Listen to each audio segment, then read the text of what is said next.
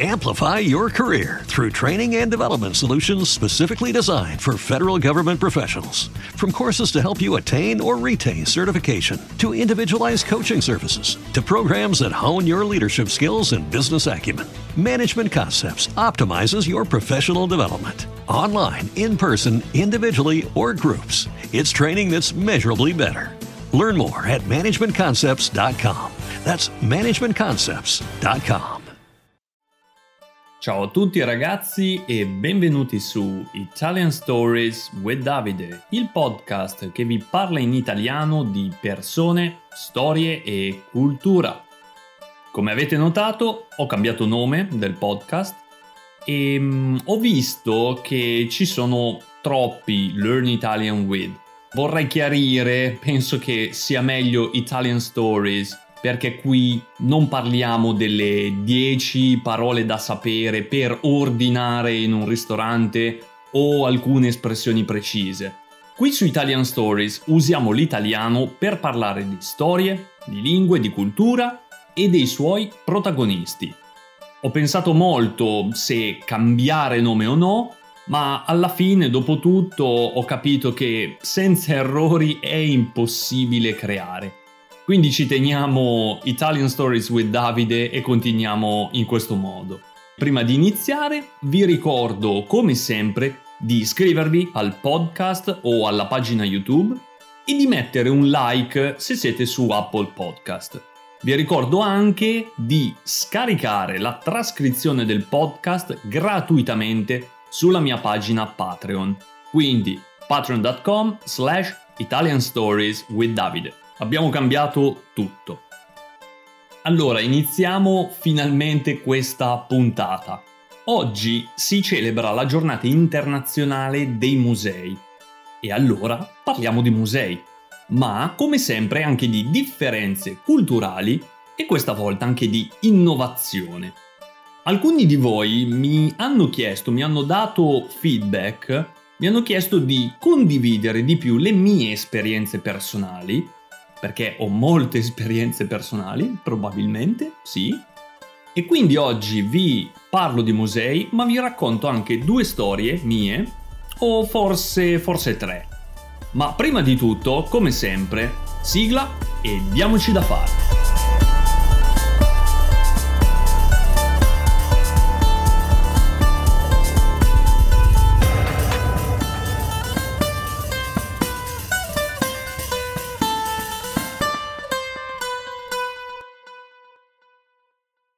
Penso che ci sia una data fondamentale per parlare di differenze culturali quando parliamo di musei.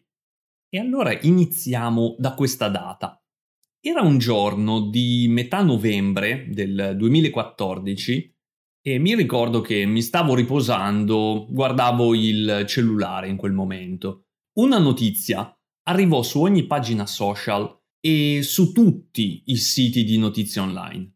Il presidente della Roma, la squadra di calcio della capitale, in un'intervista alla CNN aveva dichiarato che si sarebbe potuta fare una partita di calcio all'interno, dentro il Colosseo. L'idea era che i calciatori, chi gioca a calcio, loro sono come gladiatori moderni, Sarebbe un evento unico, sarebbe un'ottima idea per raccogliere soldi, fondi per tutti. Quindi l'idea era quella di giocare una partita, probabilmente senza pubblico, senza tifosi, supporters, ma con le telecamere di tutte le televisioni nazionali ed internazionali e di canali web per far vedere a tutti la partita. Quindi il presidente pensava ad un biglietto di 25 euro per l'evento e con circa 300 milioni di spettatori nel mondo pronti per vedere una partita unica, una partita al Colosseo che non si era mai giocata e che non si sarebbe più giocata di nuovo. Gli italiani, come su molti altri problemi, si dividono in due gruppi in questo caso ci sono quelli che sono felici e contenti di poter vedere un evento unico e quelli che non sono d'accordo. Uno dei primi a parlare è Dario Franceschini, il ministro dei beni culturali, allora nel 2014 ma anche adesso, che dice subito di no, niente calcio, niente calcio al Colosseo. Immaginatevi faccia di percorrere i sotterranei, di vedere l'elevatore e, e vedere il Colosseo dal centro, selezionando non, non la partita di calcio Roma-Bayern, lasciamo stare, ma la possibilità di fare musica classica, di fare spettacoli di, di, di, di teatro, di dramma antico, di un grande concerto diretto dentro il Colosseo. Il Colosseo non ha niente a che fare con il calcio. Ovviamente, dall'altra parte c'è chi dice che il Colosseo era usato dai gladiatori, come abbiamo detto prima, i calciatori del passato, per intrattenere, divertire gli spettatori. Quindi una partita di calcio sarebbe più naturale di un'opera lirica o teatrale, o anche di niente come allora, perché nel 2014, ma anche ora nel 2021, l'arena interna del Colosseo non ha niente. Ci sono i sotterranei, the underground, i sotterranei visibili che si possono vedere, ma non si possono fare eventi di nessun tipo. La prima volta, la prima volta che ho visitato il Colosseo era il 2003 ed ero un ragazzino di circa 14 anni che per la prima volta vedeva Roma, vedeva i suoi monumenti e la sua bellezza. E mi ricordo che quando sono arrivato davanti al Colosseo era immenso, era gigante. Sembrava non finire più quanto era alto. E mi ricordo che a destra e a sinistra c'erano persone ovunque fuori, fuori dal Colosseo, che facevano foto e foto e ancora foto. Facevano foto del monumento, foto con amici, con partner, con i figli, foto con uomini vestiti da gladiatori. Era assurdo. Non avevo mai visto nulla di simile. La mia eccitazione, il mio livello di eccitazione era altissimo. Non, non vedevo l'ora di entrare. I couldn't wait to get there. Uh, di entrare e vedere che cosa c'era dentro. Ma non c'era niente. Mi ricordo alcuni sguardi abbastanza tristi dall'alto. Vedevo il centro del, del Colosseo all'interno e non c'era niente, non, non c'era nessuno. C'erano solo mm, archi che poi dopo ho scoperto essere i sotterranei dell'arena e non c'erano eventi o qualcosa di interattivo. La, la mia opinione era che il Colosseo era più bello fuori che dentro. E quindi anche io, quando ho sentito nel 2014 una proposta di questo tipo, come quella del presidente della Roma di avere una partita nel Colosseo, ero abbastanza interessato. Perché no? Perché no? Era la domanda. Dovete sapere però, cari 20 ascoltatori, dovete sapere però, cari 20 ascoltatori, che la maggior parte degli opinionisti e dei giornalisti hanno subito etichettato, bollato, labeled il presidente della Roma come il solito americano che vada in America a fare queste cose. Qui, qui in Italia, siamo seri, siamo persone serie. Il calcio al Colosseo non c'entra niente. It has nothing to do with it. Ma come americano? Il presidente della Roma, della squadra? Ma il cognome è Pallotta e suona molto italiano. Certo, suona italiano, ma il suo nome è James, James Joseph Pallotta, di origine italiana, ma americano di Boston. Quindi con una visione molto distante dell'arte e della sua fruizione, di come si usa l'arte. Per Pallotta l'arte ed i monumenti devono e possono essere usati ancora oggi. Con l'arte ed un buon progetto, secondo Pallotta, si possono fare soldi, intrattenere le persone e non solo osservare le cose in silenzio. Quindi il pubblico diventa più invogliato, tempted, ha più voglia di partecipare, è coinvolto, engaged. In questo modo ha più interesse a pagare, a spendere soldi. E questa l'idea di arte di Pallotta? Ma anche di molti anglosassoni. L'arte può essere attualizzata, si possono intrattenere meglio i visitatori e si possono fare più soldi. E cosa pensano gli italiani di arte, musei e monumenti?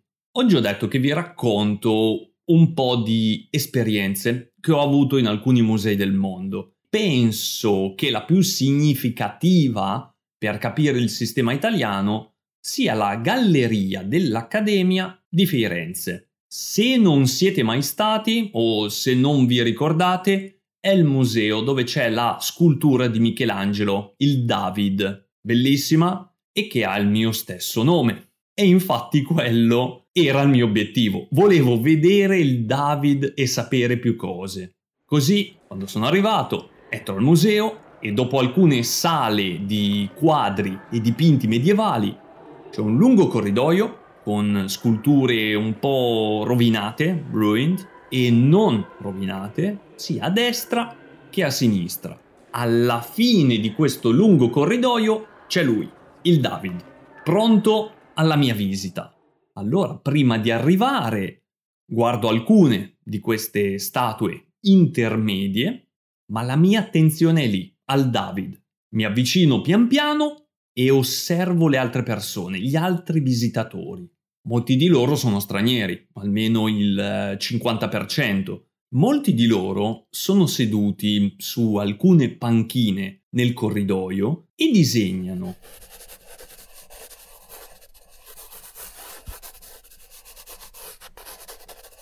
Spesso hanno un foglio bianco ed una matita a carboncino, a charcoal pencil, e provano a ridisegnare il David sul loro foglio. Wow, è la prima volta che vedo questa cosa in una galleria d'arte, penso. E allora vado avanti. Quando mi trovo davanti al David sono affascinato. È gigantesco e ti fa sentire piccolo ti fa sentire un topolino di fronte ad un grande capolavoro. Ma dopo alcuni minuti in cui guardo ogni piccolo dettaglio della scultura, voglio avere più informazioni, voglio sapere altre cose.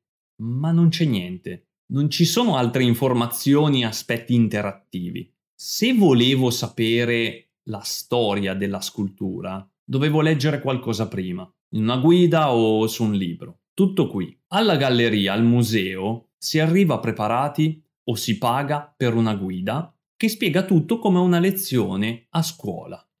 Questa esperienza che vi ho raccontato era un caleidoscopio di tante altre esperienze simili nei musei italiani. Un insieme di oggetti, quadri, documenti, sculture, reperti archeologici, archaeological finds, senza contestualizzazione, senza storytelling o coinvolgimento, engagement. Di solito in un museo italiano vai per vedere qualcosa che conosci già, che hai già studiato in precedenza, prima, ma difficilmente impari qualcosa di nuovo. Il museo è contemplazione, osservazione quindi. Si osserva ma non si fa, solo la vista è importante. E veniamo a questo punto della vista, dei sensi. Secondo il celebre saggio di Howard Gardner, forse avete sentito su um, Frames of the Mind, sulle intelligenze multiple, esistono diversi modi di imparare nuove cose. Il modo visuale, con gli occhi, e verbale, attraverso le parole, sono solo alcuni di questi sistemi. Esistono altri sistemi come quello kinestetico, cioè toccando oggetti o muovendosi nello spazio uditivo, ascoltando voci e suoni e altre ancora, eccetera. Ma nel museo italiano tipico esistono solo i primi due, immagini e parole. Non esistono altri sistemi. A questo punto della puntata, la mia domanda è questa. Come cambierà il museo in futuro in Italia?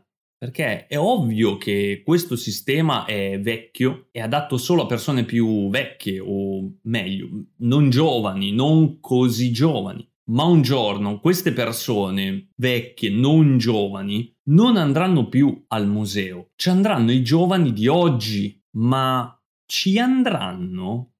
Perché secondo alcuni dati di oggi, meno del 50% dei giovani sotto i 25 anni sono andati almeno una volta al museo. Nei musei italiani ci sono poche attività interattive o di intrattenimento, ci sono pochi seminari o workshop. Di solito c'è l'opera e se possibile, forse, una guida. Fine. È abbastanza. Parlo soprattutto di Roma e Firenze, delle città turistiche, perché ci saranno sempre turisti da tutto il mondo. Il turismo di massa, pronti a pagare il biglietto senza sapere il mito di David o la storia del marmo di Carrara.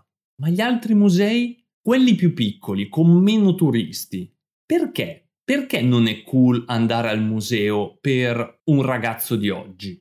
Allora facciamo una cosa. Prendiamo un aereo, anzi, prendete un aereo immaginario con me e andiamo a 17.000 km di distanza. Vi voglio portare in Nuova Zelanda facciamo un bel viaggio in aereo e poi torniamo indietro in Italia.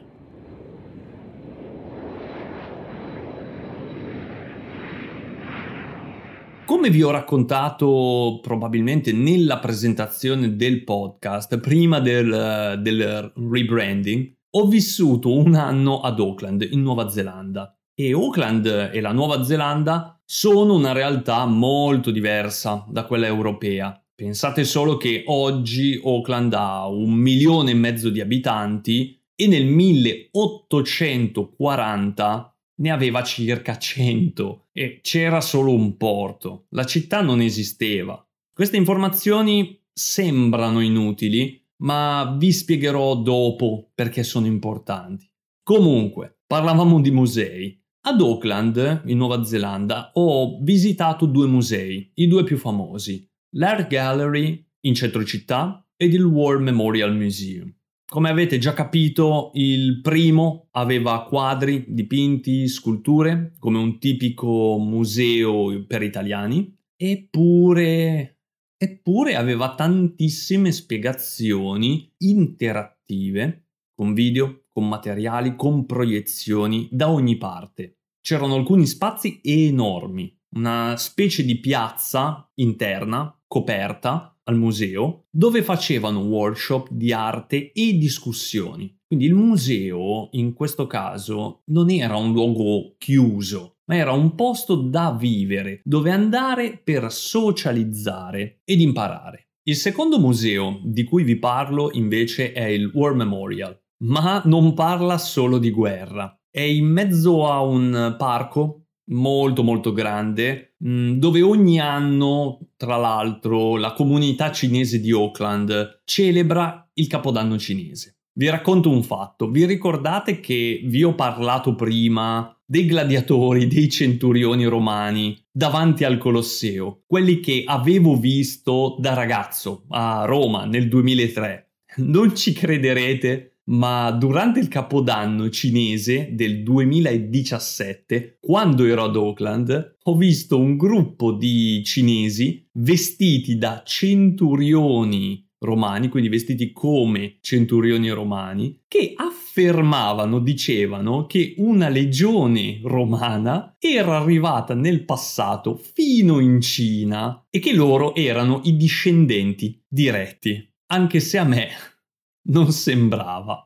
Vabbè, comunque, mm, dopo questa parentesi, ritorniamo, ritorniamo al museo. Voi vi aspettereste un museo di, di guerra in questo War Memorial Museum. Invece no, c'era un po' di tutto. C'era una parte etnografica affascinante sulla civiltà maori. Prima dell'arrivo degli europei, per esempio, potevi entrare in una vecchia capanna maori, una capanna è a hut, a cabin, e c'erano mappe interattive sull'espansione Maori prima e sull'espansione europea poi, c'erano le prime foto degli europei e le ricreazioni di un villaggio tipico eh, del passato. E a un altro piano invece c'erano fossili, c'erano fossili di animali estinti, eh, c'erano rumori di animali di sottofondo in the background ed altri oggetti, altre cose interattive. Alcune parti ovviamente erano meno interattive ed erano più tradizionali, ok? Dobbiamo, dobbiamo dirlo.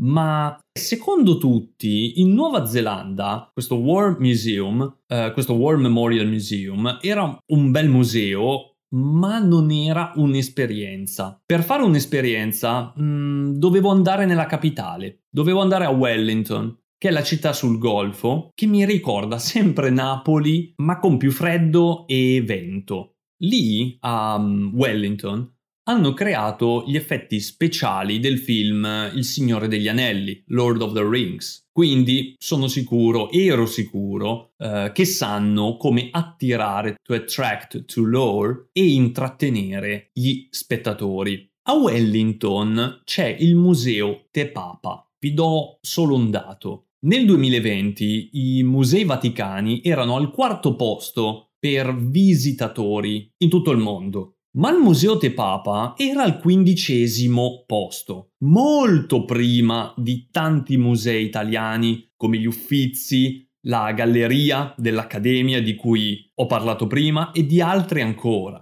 Ma perché più di 800.000 persone hanno visitato il Te Papa nel 2020? Un italiano, un europeo tradizionalisti potrebbero pensare che cos'hanno in Nuova Zelanda? fino all'Ottocento non c'era molto da vedere, come, come abbiamo detto, e beh, anche dopo non molto dal punto di vista storico. Questo perché il Te Papa sa fare promozione e sa come vendersi e dà al visitatore un'esperienza, non solo oggetti. Crea una storia con eh, questi oggetti ed usa diversi canali sensoriali, diversi sensi per sviluppare questa esperienza. Ricordo che una parte del museo, per esempio, era dedicata alla prima guerra mondiale, perché i soldati neozelandesi avevano combattuto ed erano morti in Turchia, in Europa, sotto l'esercito dell'impero britannico. Per loro è stato un momento importante della loro storia da celebrare, un momento dove sono diventati una nazione unita e patriottica. Ma la parte dedicata alla storia della guerra non era noiosa come in altri musei storici dove ero stato in Italia. Diary entry by Lieutenant Franks, 1st Australian Infantry Battalion, 5th of July 1915. We advanced out of our trenches toward the enemy line. Non c'erano, non erano solo quadri e documenti senza spiegazioni. C'erano statue giganti dei soldati di penso almeno 3-4 metri mentre combattevano. C'erano voci di soldati che leggevano le pagine del proprio diario e raccontavano la loro storia e la storia della guerra e anche la sezione dedicata alla geologia e quella dedicata all'arte, anche queste erano interattive. Mi ricordo che si potevano toccare diversi cristalli e metalli per capire la differenza con le mani, prima che con uh, spiegazioni scritte. La parte di arte aveva quadri su pareti, ma anche installazione, dove potevi capire l'arte muovendoti con il tuo corpo. Era un'esperienza da vivere con tutto il corpo anche se forse non eri preparato, non avevi studiato prima di entrare nel museo. Bene, allora, dopo, dopo queste esperienze, riprendiamo il nostro aereo, facciamo uno scalo a Dubai, in Cina, ad Abu Dhabi e torniamo in Italia. Esistono queste realtà in Italia? Poco. Infatti, se siete stati a Torino, forse siete andati al Museo del Cinema di Torino, che sta dentro la mole antonelliana e ha un approccio abbastanza interattivo per i visitatori. Oppure penso al Museo della Scienza di Milano, che è molto simile. Sono però poco interattivi, però è già qualcosa. Nonostante questo, in Italia la regola generale rimane che il museo è fatto per le cose serie, per osservare, non per giocare.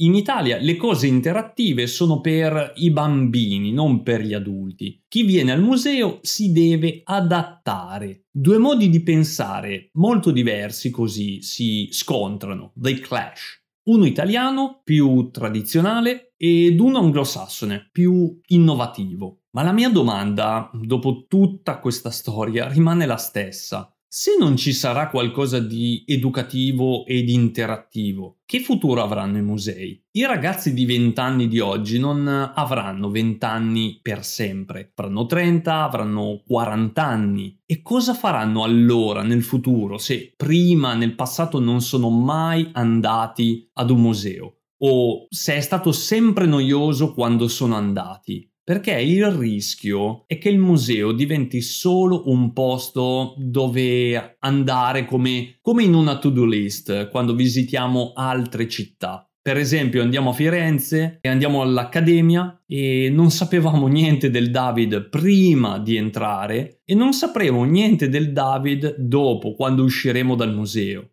però sono sicuro che in ogni caso avremo una bella foto da far vedere su Instagram e su altri social per far vedere che ci siamo stati. E direi di fermarci qui. Come sempre ho iniziato la puntata con eh, una domanda e l'ho finita con più domande di, di prima e proprio per questo sono, sono, curioso di sapere la vostra opinione perché è un argomento, è un tema che crea opinioni molto molto diverse. Quindi se volete scrivermi la vostra opinione o i vostri feedback o mandarmi consigli o suggerimenti, andate sulla mia pagina Instagram e commentate o mandatemi un messaggio. Trovate il link in descrizione della mia pagina. Vi ricordo che su Patreon trovate la trascrizione gratuita del podcast e attività extra per gli abbonati e per questa puntata sarà una lettura sulle opere digitali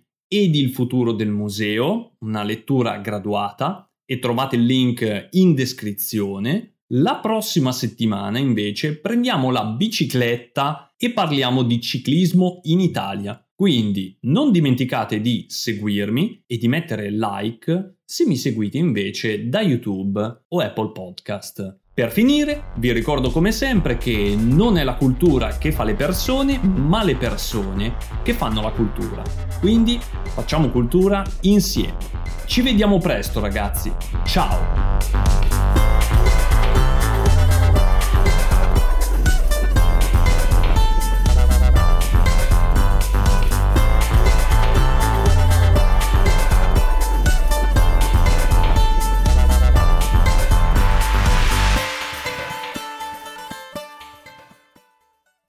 Hello, it is Ryan, and we could all use an extra bright spot in our day, couldn't we? Just to make up for things like sitting in traffic, doing the dishes, counting your steps, you know, all the mundane stuff. That is why I'm such a big fan of Chumba Casino. Chumba Casino has all your favorite social casino style games that you can play for free anytime, anywhere with daily bonuses. That should brighten your day a little.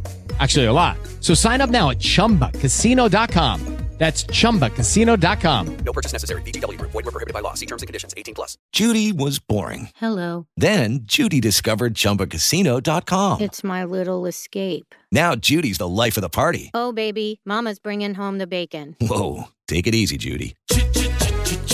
The Chumba life is for everybody. So go to ChumbaCasino.com and play over 100 casino style games. Join today and play for free for your chance to redeem some serious prizes. ChumbaCasino.com. No purchase necessary. Void were prohibited by law. 18 plus terms and conditions apply. See website for details.